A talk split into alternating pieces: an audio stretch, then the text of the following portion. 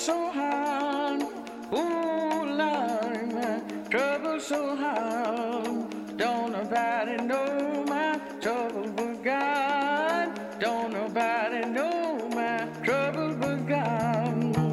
Welcome to the Radical Reverend Show, and of course, we are still off-site, recording uh, not in the studios at CIUT 89.5 FM. But a reminder to everyone out there: do donate. Uh, this the radio station is still doing its donation drive, even though we're not talking about it much on air. So please uh, check it out. Just go website and give what you can. The station, obviously, like so many others, needs you more than ever. Um, so today, I'm so excited because it's our Left, Left, or Leftist panel, as always every month. And uh, of course, uh, we have the wonderful Emma Wakelin on, um, liberal strategist. And welcome, Emma, to the Radical Reverend Show. Thank you, Cheri. It's my favorite thing to do, so I'm glad to be back.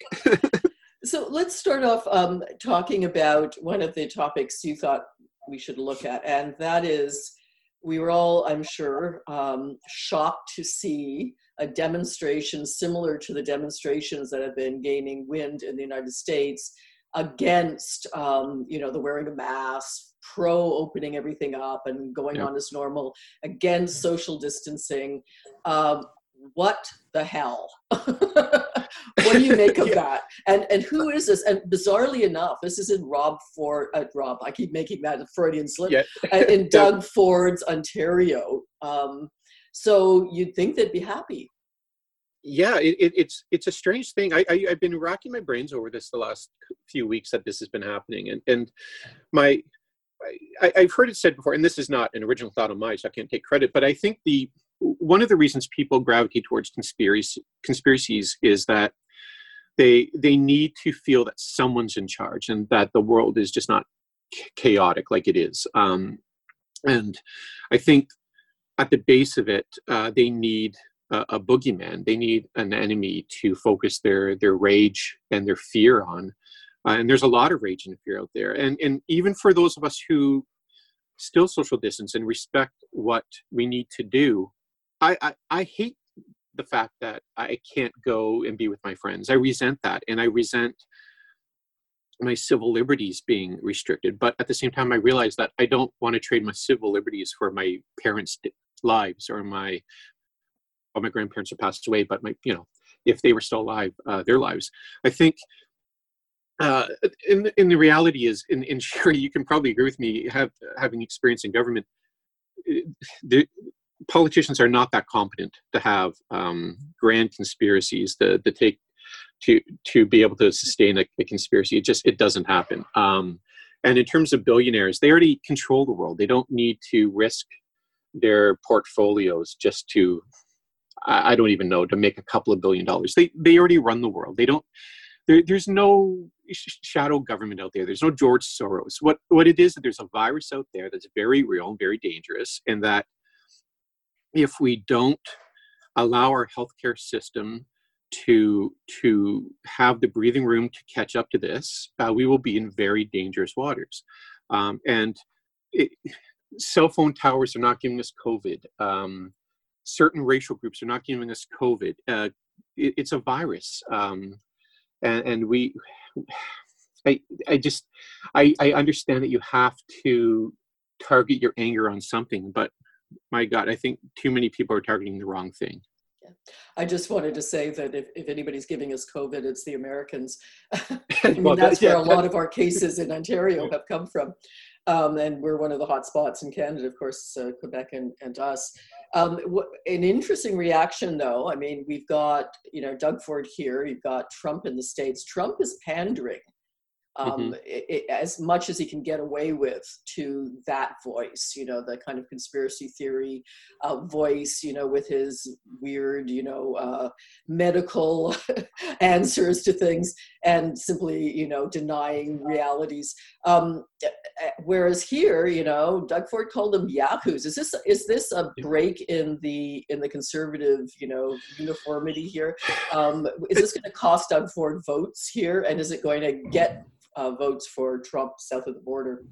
What do you think? I, that's a very good question. I, I think, I mean, fundamentally, I think the big difference between Doug and um, oh, Rob. Sorry. Um, you can't help it. it's it. awful, and I'm saying that uh, with mistake. I don't mean any malice towards.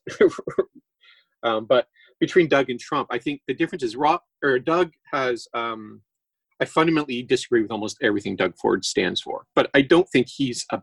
I don't think he has a bad heart.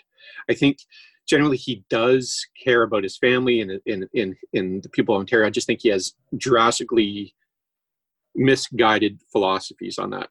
Trump is a psychopath.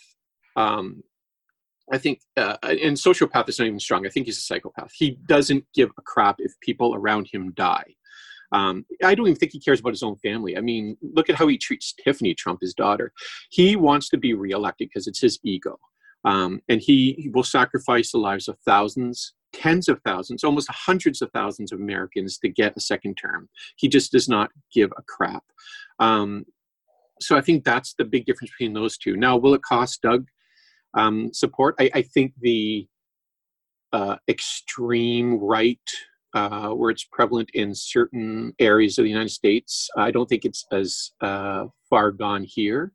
Uh, it is here, but I don't think it's as bad as it is in the States. So I don't know if it will cost Doug um, in terms of that. I think uh, Doug Ford's going to lose the next election for other reasons. Um, but I, I, think we have to be cautious. We we can't sit on our laurels here um, in Canada and think that oh we have a better society, we we care about people more, we have a better healthcare system because it's in it's always in threat, and we do have a um, a sizable alt right um, community who is biding their time and they've never given up the culture war. Um, you know they they still want to ban abortion they want to take women's right away they want to take lgbtq rights away.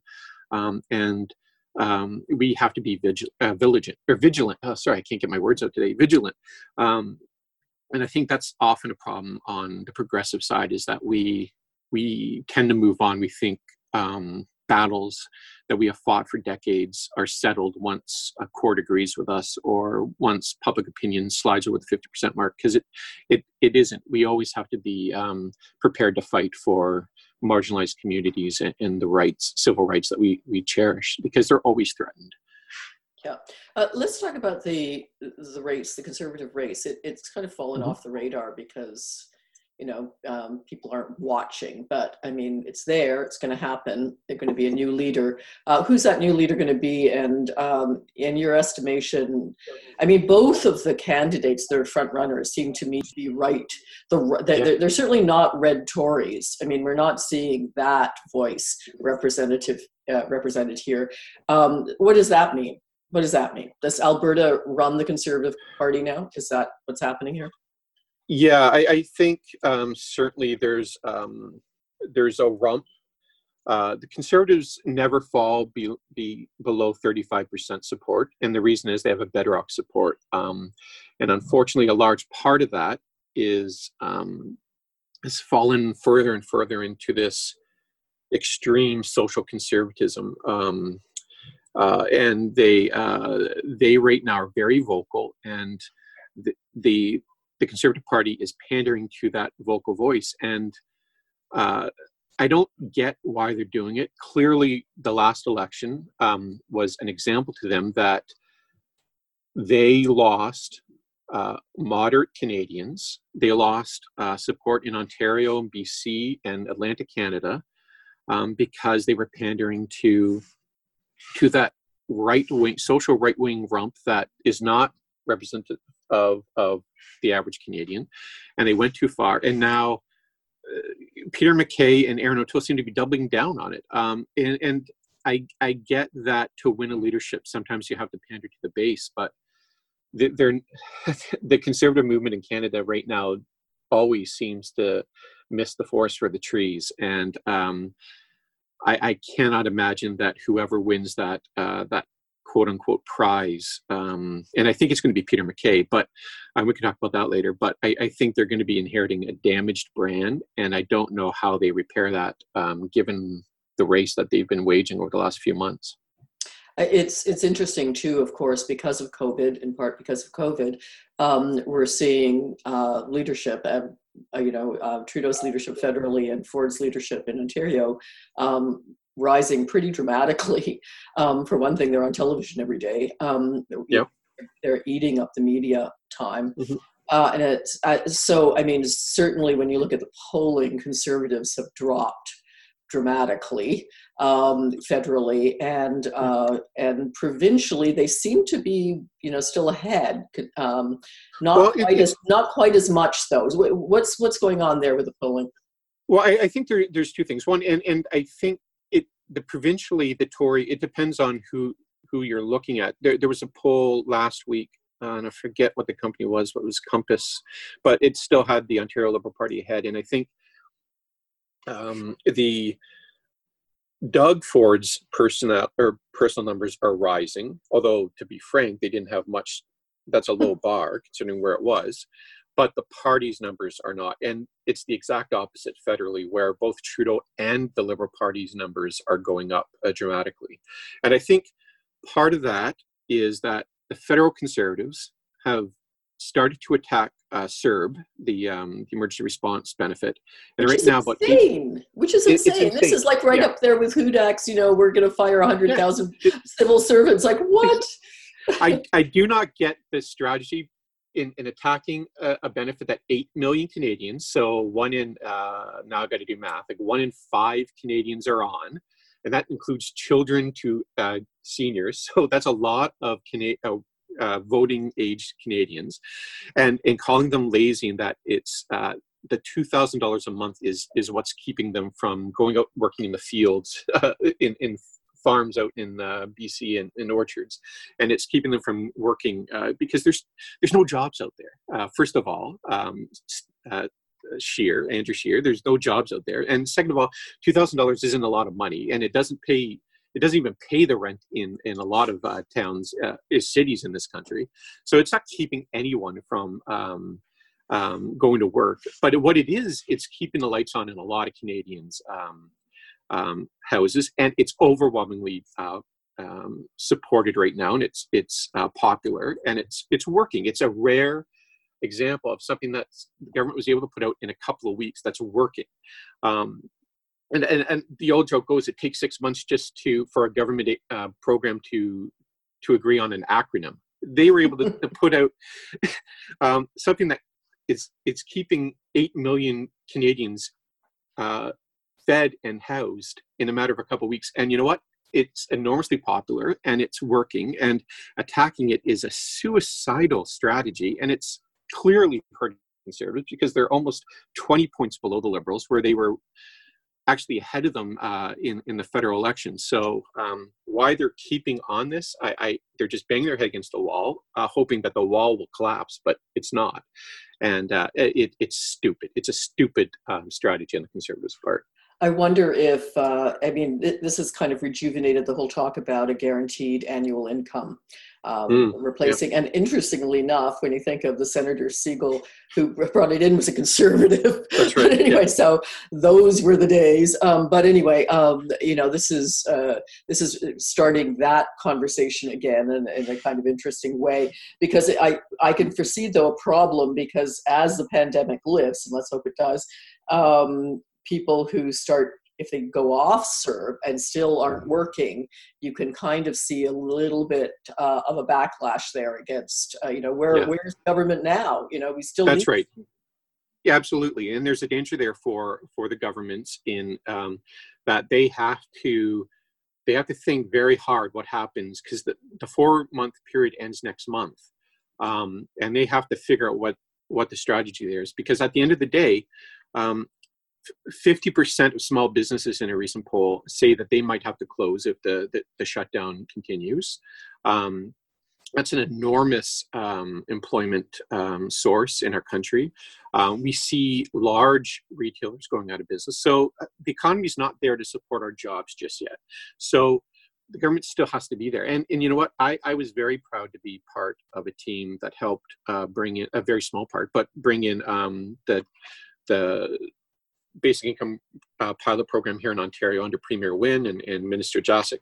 And I, I was heartbroken when Ford broke his promise to uh, not um, uh, eliminate it. And I think they did a great deal of harm to many people when they, they stopped that program. And now I think federally, uh, the government has to take up the, the reins and look at a basic income because you know this this pandemic is awful and it's, it's had a terrible effect on a lot of people but it wasn't the first time we've started looking at a trend of job loss uh, robotics and automation and global globalization has been shipping jobs away from from people for for decades in this country and i think uh, we were we were headed for a crisis anyway this just exacerbated it so i think um, we have no choice but to look at a basic income uh, federally and if there is a bright lining out of all of this madness. I think the CERB just proves to people how how important that can be, and it, and I think it's raising um, support for that. Even though there was a great deal of support for basic income provincially in Ontario,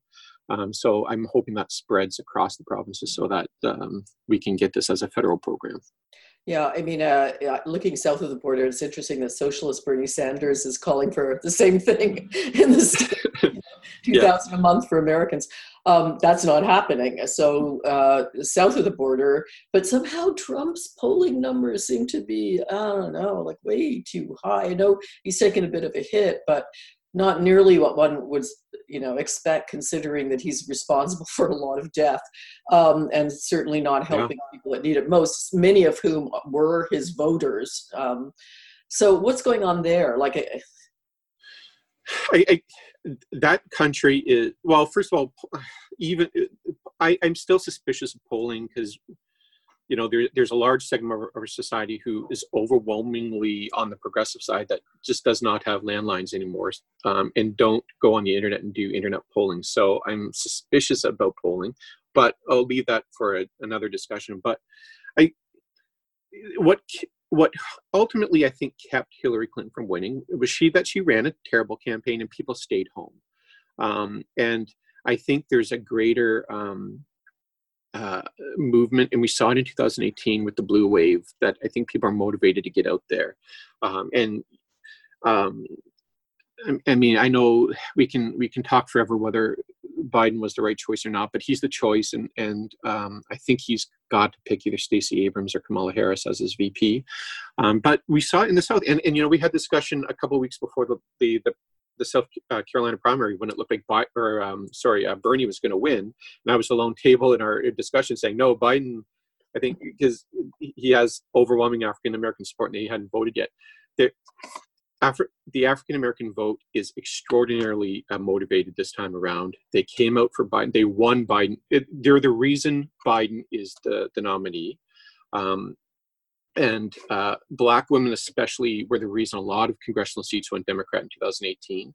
And I think we're going to see that that, that effect um, carry over in November. My gut says that Biden will defeat Trump.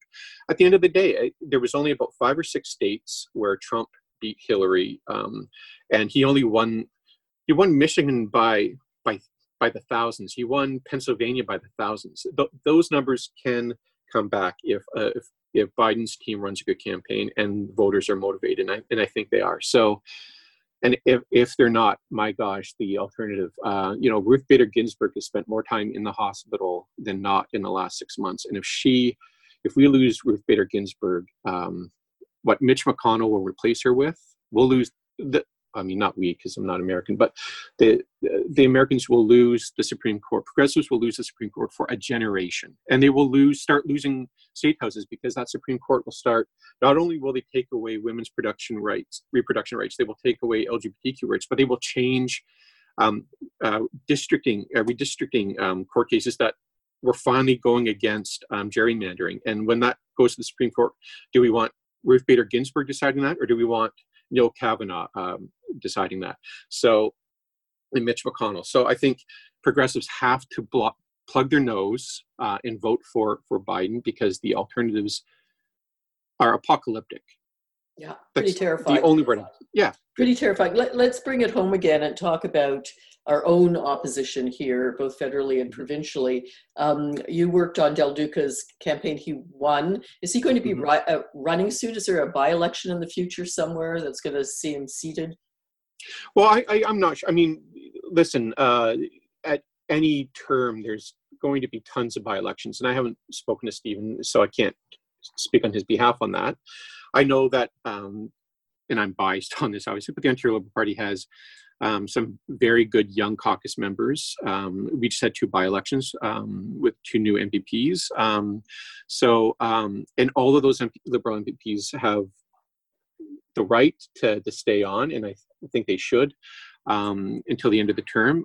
so, I think if there's a by-election that comes up, is somebody resigns or or something tragic happens, I, I, think that's that's a story that Stephen will have to look at down the road. But I don't think he has immediate plans to run. Um, I think what he he needs to focus on, and I know that he is, is rebuilding the party, um, rebuilding the the riding structure that's always been the strength of OLP, and uh, make sure the grassroots are taken care of. Um, and we'll let fate um, dictate what needs to be done in the next few months.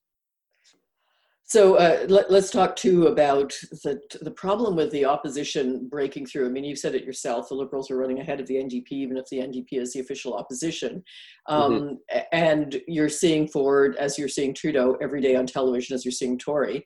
Um, this can't but help them. How does, how do, I mean, what should they, why aren't they breaking through the official opposition? And how how can you com- combat the fact that we're in a pandemic and the leadership is of the of the jurisdiction is going to soak up a whole lot of media um, yeah so you forget you're even there half the time well that, that's a great question sharon and, it, I, I can't pretend to be uh, i mean i think i'm an amazing political organizer and campaign manager but i'm not a communications whiz so i don't know if i can necessarily say what the answer is to break through but i can tell you what the answer is not and that's clearly what andrew Scheer is doing um, and to for a different reason Andrea Horwath. but i think being negative and attack especially personal attacks either on uh, the prime minister or average canadians taking CERB um, it's just not working. Canadians um, are not looking for negativity right now. They they want answers and they want positivity and they want reassurance that,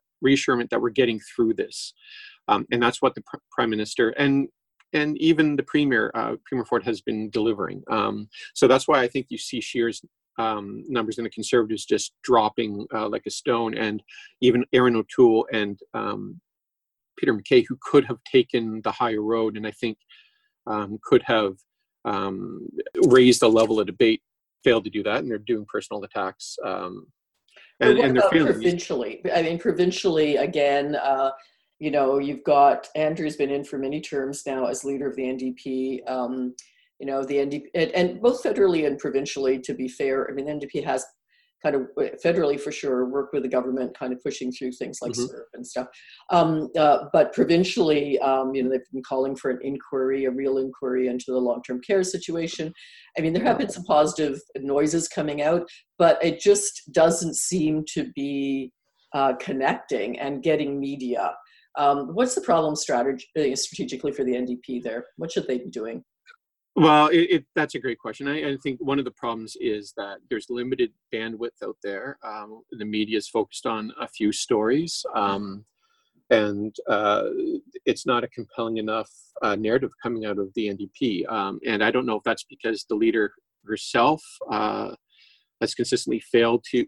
I mean, uh, her her entire career, she's failed to get in front of the narrative and, and have a compelling story to get voters behind her. Um, so uh, I, I, think it's a lack of leadership on the NDP's part. Um, but I think, and, and from what I've seen, uh, she's been letting the the calls for the inquiries have been coming from individual MPPs in the backbenches or in the uh, they're all backbenches in, in the opposition, but uh, the critics and the um, not necessarily from I I haven't seen Andrea in front of a camera in in months, um, and the, the the noise I'm or the the voices I'm hearing from the NDP have been from uh, from MPPs, not from the leadership. So I I I don't know what, um, and and when you do hear it, it's it's overwhelmingly negative from Andrea. I think um, I, I think you you have to to get through that, you have to be a little bit more positive, and I think you have to have actual concrete answers. Um,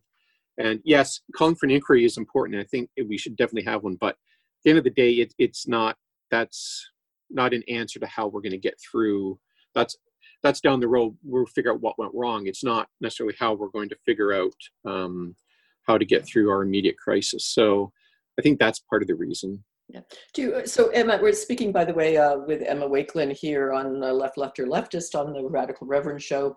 Um, Emma, um, strategist uh, for the Liberal Party in her past and um, worked at Queen's Park. Um, so we're, we're opening stuff up, and yet the numbers that we see on the news for Ontario and for Toronto still seem to be pretty much the same. I mean, they dip a little bit, they go up a little bit. Um, and I get uh, to our earlier conversation about small business. Small businesses hurting and dying needs to be able to do something and get some support. Um, they're responsible for a lot of employment. But I mean, is this really something generated by? I'm going to sound like a conspiracy theorist by big business.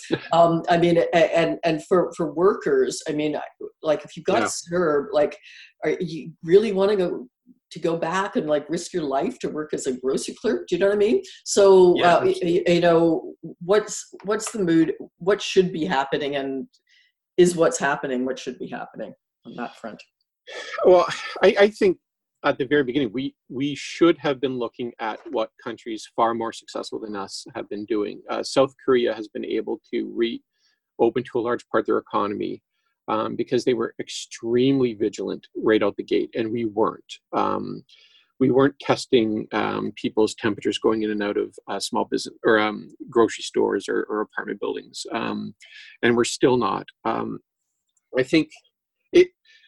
I, I'm glad I don't have to make these decisions because I think at the end of the day, politicians and government has to make some hard calculations that normal people don't. Right, where you have to make the calculation. Do if we don't open um, some business, is the cost to our economy, and then that extends then to our healthcare system, our ability to pay for paramedics, um, all sorts of things. Does that cost more lives than opening up? So, I think it's a balancing act you have to make, but we cannot open up business without strong protections for for workers and um, and the general public, we need to be taking people's temperatures. We need to be wearing masks. We need to be enforcing masks.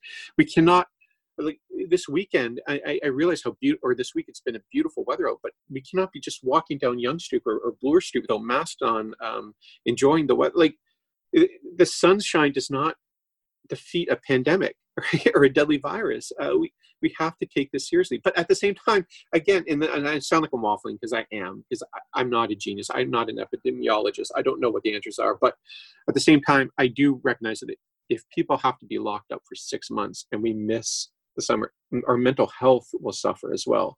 So um, I don't know what the answer is, Cheri. I wish I did, but I know mm-hmm. that the answer is not what we're doing opening up golf courses and letting maids and butlers go back to work and i mean it really is like opening it up for the wealthy you know? Yeah it, um, that's but, exactly uh, yeah.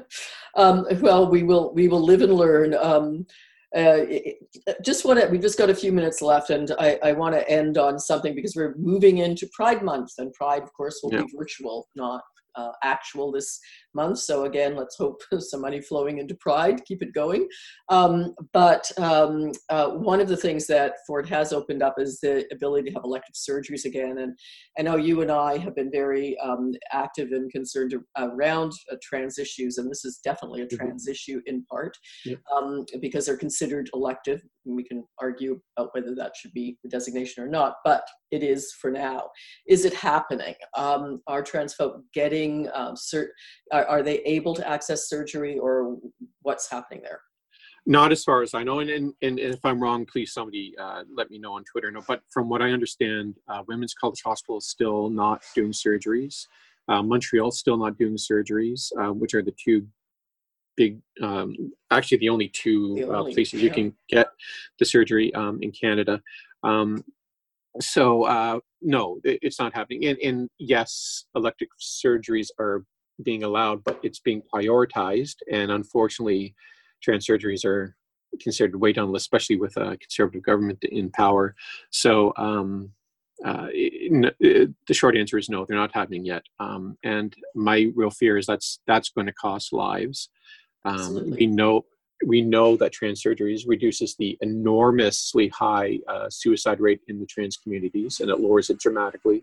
Um, so that's why I feel it should not be uh, this, you know, considered an elective surgery. Um, but um, yeah, it, it, it's not happening yet, and hopefully that changes. But with the the spike happening in Quebec, I I can see them clamping down again, and uh, given who's in power provincially, I cannot imagine Ontario is going to open up their uh, their clinics anytime soon. So, which, which, as we both know, will cost lives because despite Yes, all absolutely. the ballyhoo that from the government about mental health being important, um, here's a, an instance where it clearly is not to them. Yep. Um, so maybe that's something that we can all call our conservative MPPs and others and just let them know that this is an important issue going into Pride Month and uh, it's an issue, an issue of life and death. Emma, it's been an absolute joy, as it always is, to speak to you. yeah, Uh, take care, be well, be safe, and uh, and we will speak again next month on Left, Lefter, Leftist. Take care. thanks, Cheri. This was a lot of fun. Love to the family. Bye bye.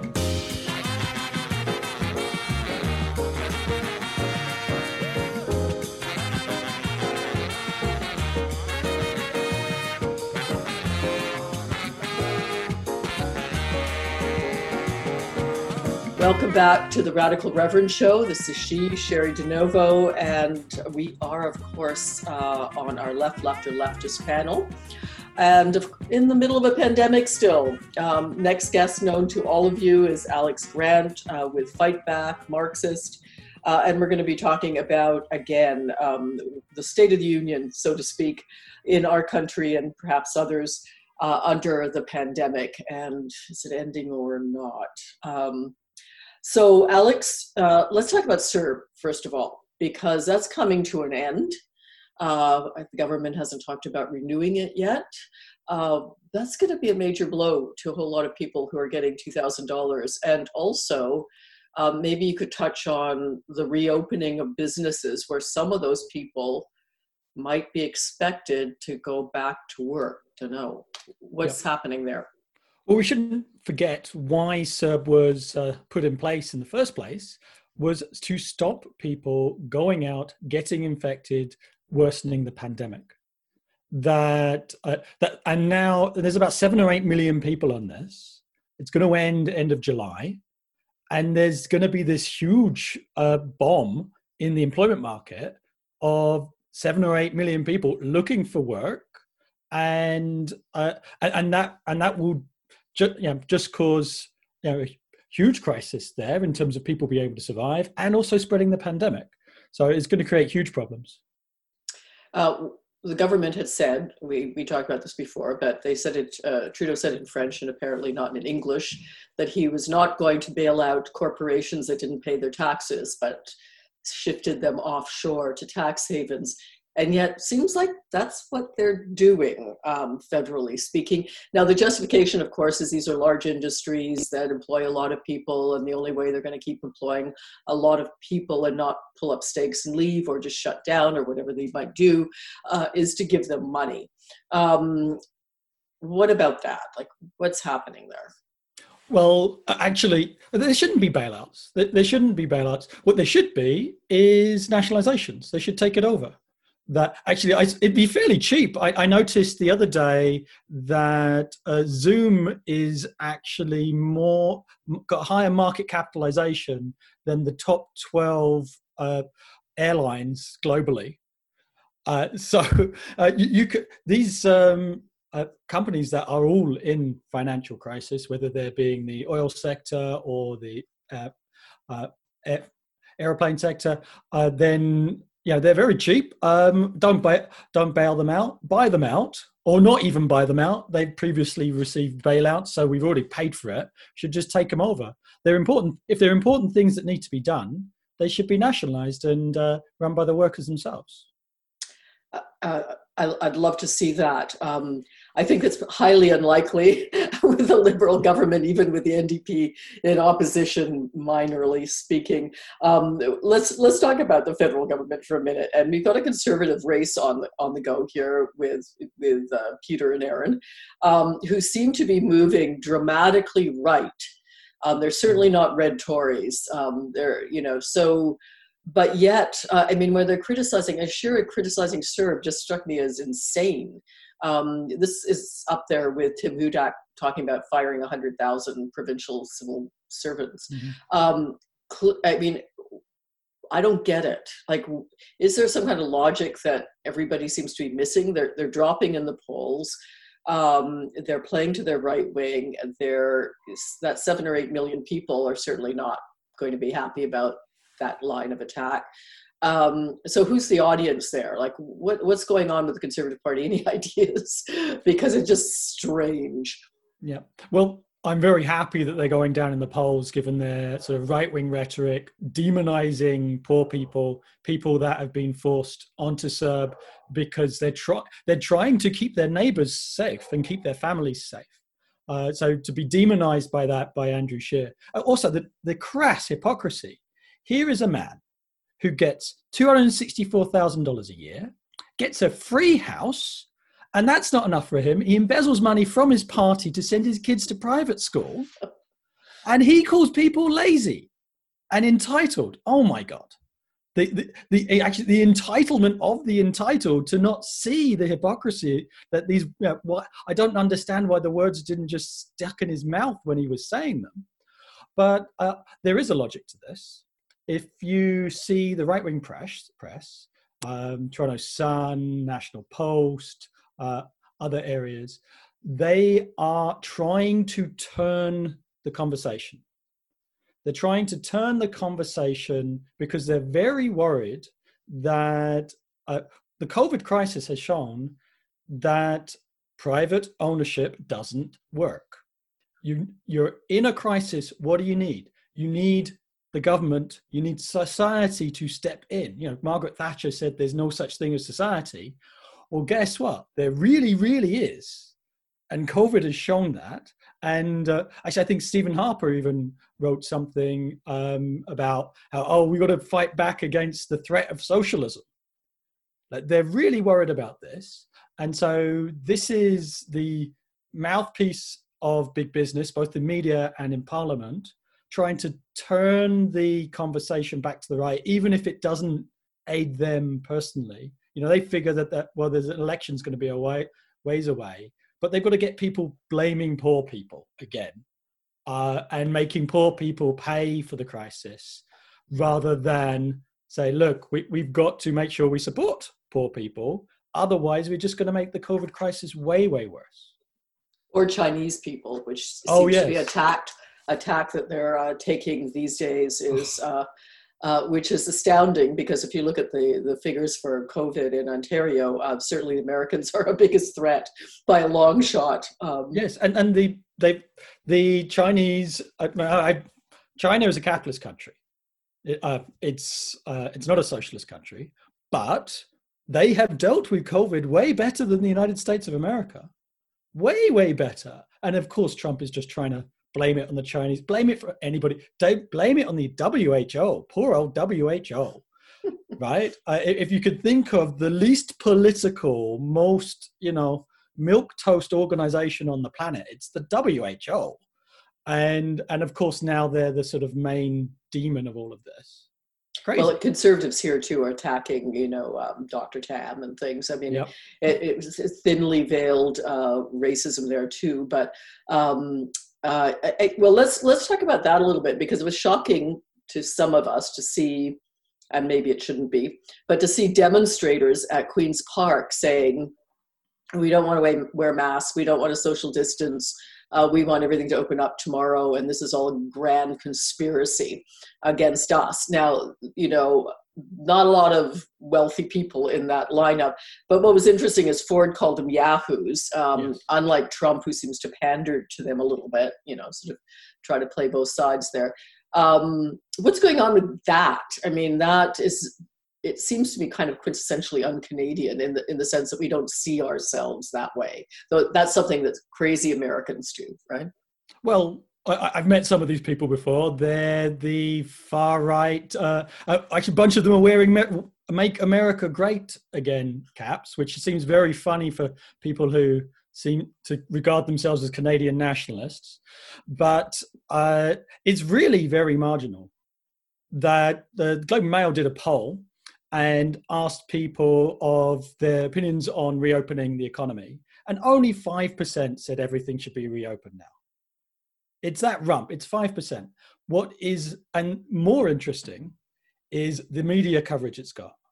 Again, the right wing media interested in uh, changing the center of gravity of debate, manufacturing consent, to use a sort of a Noam Chomsky statement, that so they focus on this uh, small group. Like it's a few hundred people. You know what, uh, Cheri, you've called me a pro- professional protester in the past. I can organize a few hundred people too if you like. Uh, and the, the, thing is, I'm not going to get wall to wall media coverage for the demonstration I organize.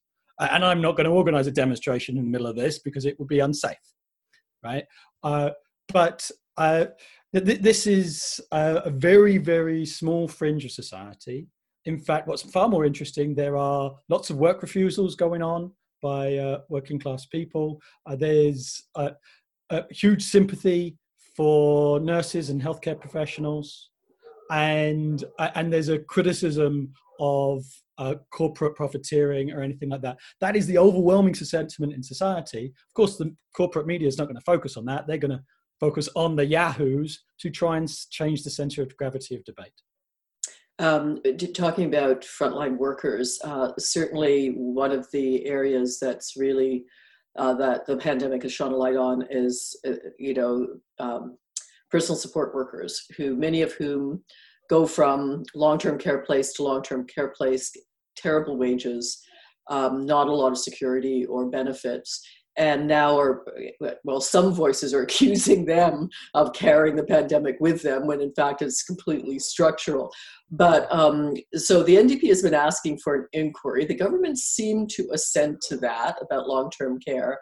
Um, but clearly the problem is privatization and the government the ford government's not going to look at that. Um, that seems i mean they've got industry quotes unquotes industry experts on this.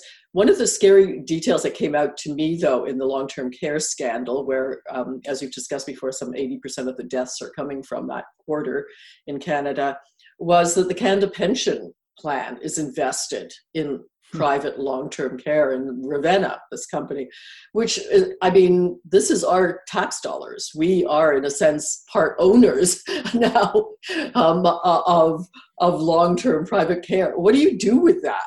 I mean, you well, know? we have to end private care we, absolutely it is a death trap. It was a death trap before covid and covid has made everything worse.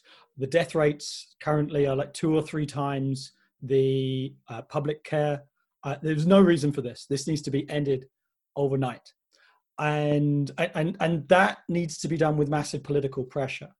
Uh, the the ndp have put forward a public inquiry and I I understand why they're doing it, and this is the game of politics. If you can have an inquiry, this takes several years, and you get to throw stones at the uh, for all this time and keep it in the news cycle. But the reality is, there was a public inquiry. There was the Wettlaufer inquiry that said all of these things. It needs to happen now. There needs to be real protest. There needs to be real movement to make this change now, not just an inquiry and experts and judges and lawyers forever and ever, and nothing ever changes, and then there's a report. Uh, it, it's really just a way for the NDP to scratch away at the pol- popularity of the government to maybe be, in better position for the next election. We can't wait for the next election. We need this to change now. There needs to be a mass movement to make them uh, renationalize uh, long-term care. And I, I, think you're right, and, and certainly strategically, um, you know, I, I, don't think the public really has an appetite for an inquiry. I think they have an appetite for action right now. We're still in the middle of the pandemic, and uh, it just sounds kind of bureaucratic. I mean, I've sat in on many committees that have looked at just about every section of the government bureaucracy. And great decisions came out of them and they cost a lot of money and they're sitting on shelves yeah. uh, getting dust like as you mentioned. Uh, nobody's acting on them. So so i mean it's just a way of deflecting um, which brings me to the ndp and the ndp's role right now provincially.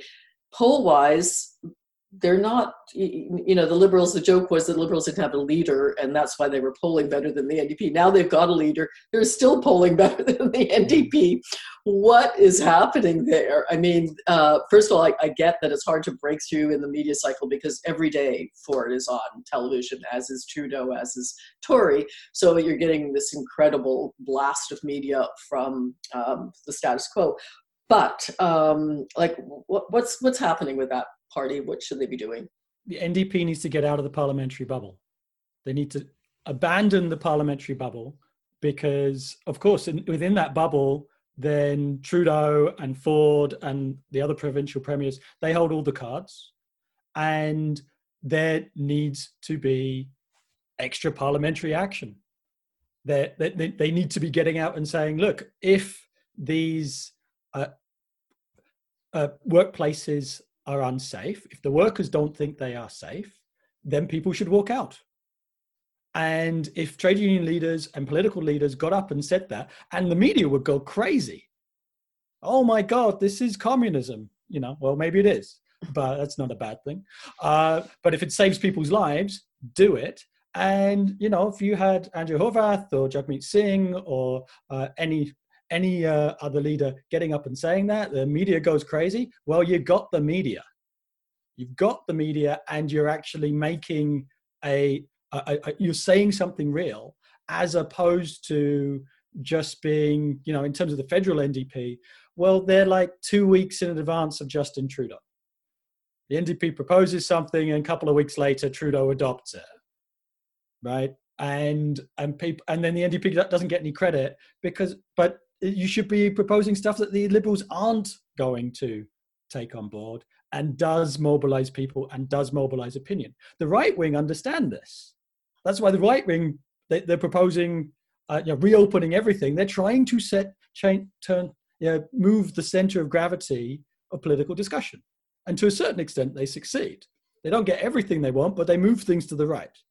Uh, and the left has got to make strong stances and move things to the left.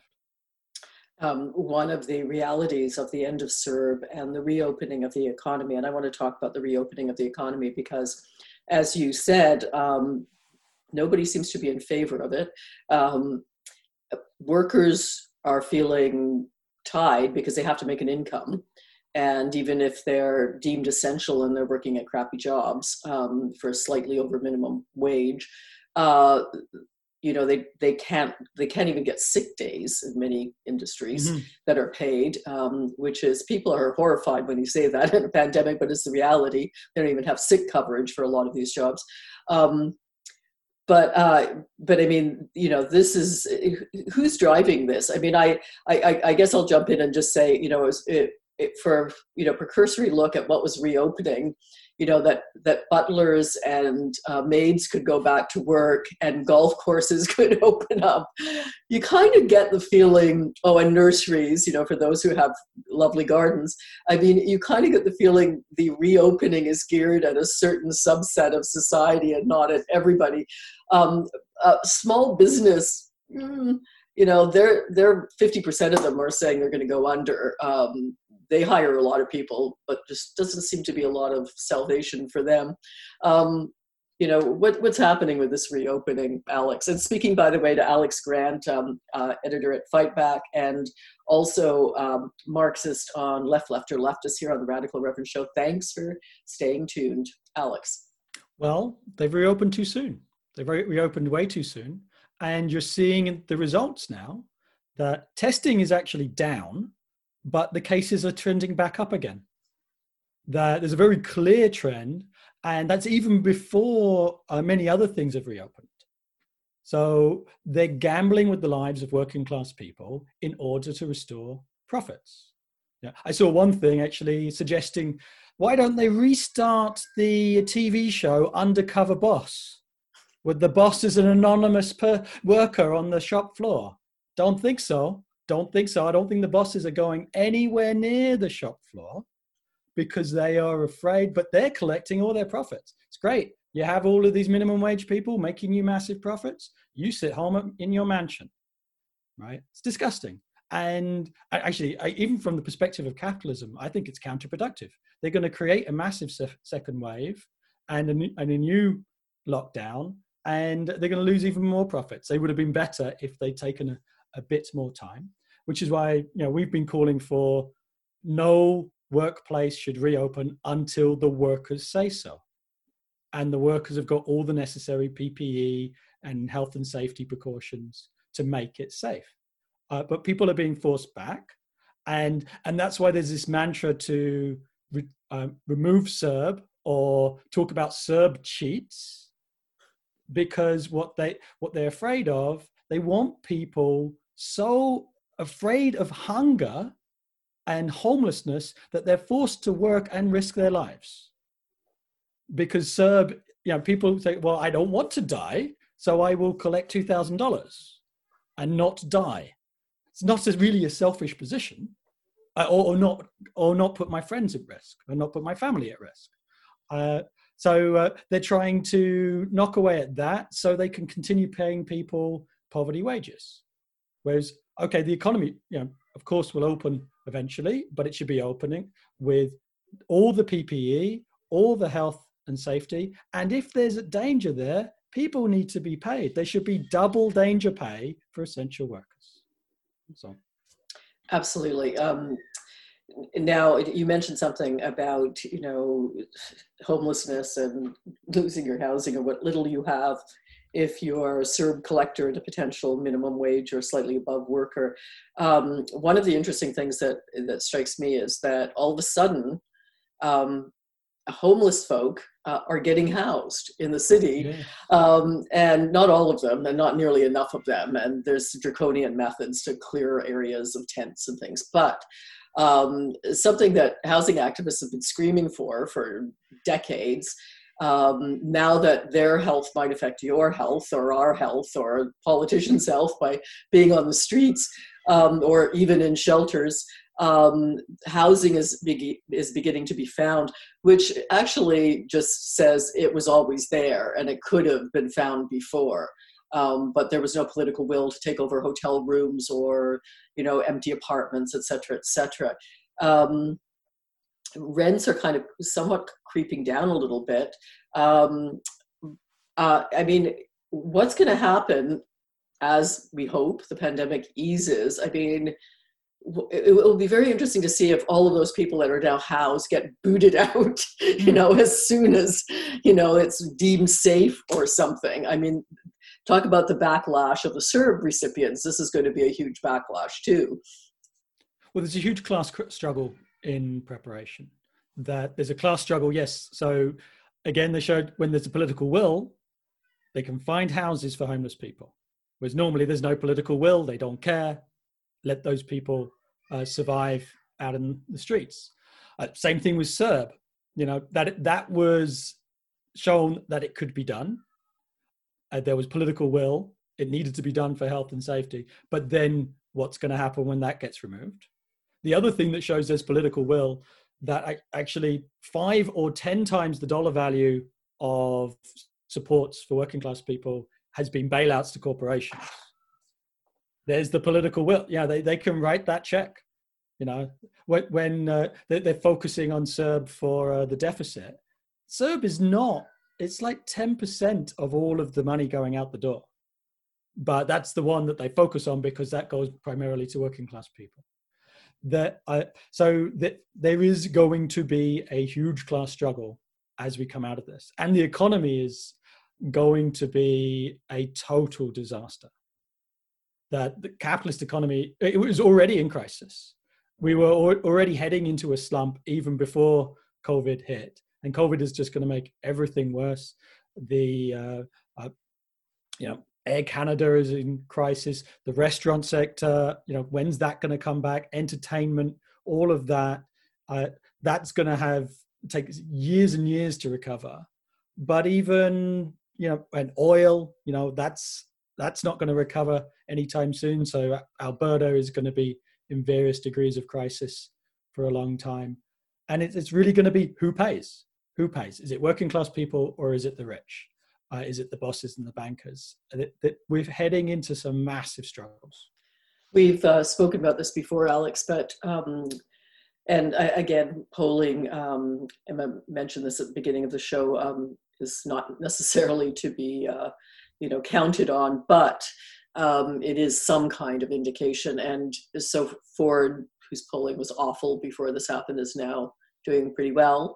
Um, NDP is not running third still, um, and federally as well. Um, and uh, south of the border, we're seeing, despite his insanity and despite killing tens of thousands now, uh, you've got a president who, um, you know, bizarrely enough, still has a bit of an edge in the polls. And you've got a Democratic candidate who's not an avowed socialist, Joe Biden, um, who got the majority of the black vote um, which is why in part he's there.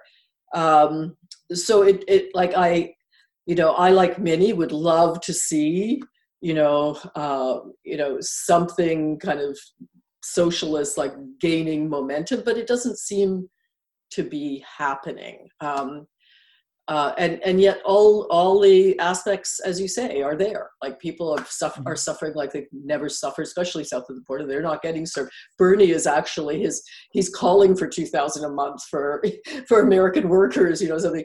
So I mean, it, it's terrible south of the border. It's terrible in a lot of countries, and it's not great here at all either. And yet, where is that? Um, where is that mobilization? Um, there's lots of sporadic mobilizations. There's lots of uh, workplace uh, refusals and walkouts and rent strikes and stuff like that. But no, there isn't a mass expression that people, Bernie Sanders, the minute he endorsed Biden, people just abandoned him. Like nobody cares about Bernie Sanders uh, in the United States from being a huge focal point of uh, left wing struggle, of, of, of, working class struggle. Now people are like, oh, you're just part of the ba- Biden band- bandwagon and don't care. And and the only thing to say about Biden is that he's not Trump. So people are voting for Trump. You either vote for Trump or against Trump. Nobody's voting for Biden. Nobody is voting for Biden. And there's absolutely zero enthusiasm there. And, and that is actually the recipe for another Trump victory. Uh, so sad to say, but the sentiments of the people need an organized expression. They need an organized expression. Uh, it, could have been Bernie if he'd uh, ditched the Democrats. Actually, I, I think if, if someone there's even talk about uh, what the Rock running. Um, no, was it uh, one one ex wrestler? I forget his name. Um, uh, running for president, and he actually might even be quite popular because it's like a plague on both your houses. Um, but people hate the status quo, uh, but there is no the, the non-status quo is not on the ballot anywhere, and but eventually it will be, uh, either either politically in terms of elections, or uh, in terms of a social movement. It the, all of the social conditions demand it, but you can't just artificially generate that focal point. But the focal point sooner or later will appear. Uh, yeah, I mean, at least you had in Bernie something that I, you know, never thought I would see, which is a presidential candidate that was actually had a shot at it, calling himself a socialist in the United States. So it, even if the word meant left liberal, coming out of his mouth, has still said it, um, which uh, which was a game changer in that regard. But now, I mean, I think, yeah, I, I I mean, what do you do with their Demo- we're so-called democratic system. I mean, you voted, you have to vote against the psychopath kind of thing, just to keep alive at this point. Um, up here, a little bit more nuanced, um, but I mean, it is disconcerting to see Ford uh, doing well um, and uh, and not a lot of opposition kind of coalescing. I mean, uh, if it is, it's around the Liberal Party, it's sort of just as a brand, you know. Hmm. Uh, so I, again, and the movement within the, the NDP to push the party to the left seems to be taken over by quotes unquote strategists.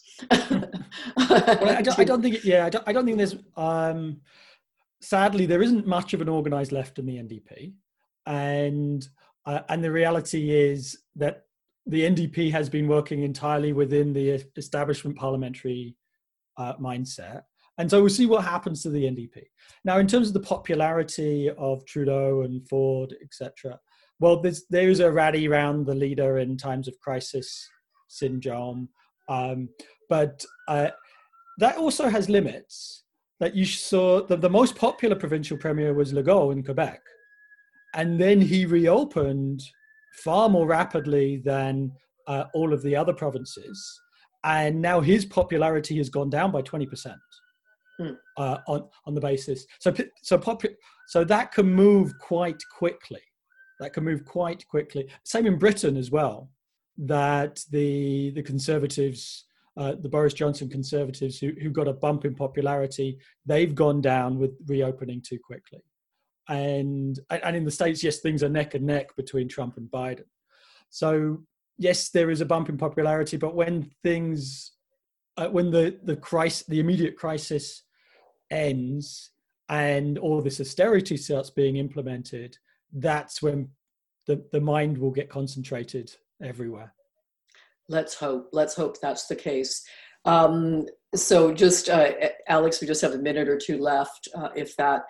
Um, looking ahead, uh, what should those who want to see progressive change uh, from the left do uh, where we are where we're at in Toronto and Ontario? Like what where should we focus our energies to to try to shift the shift the narrative here?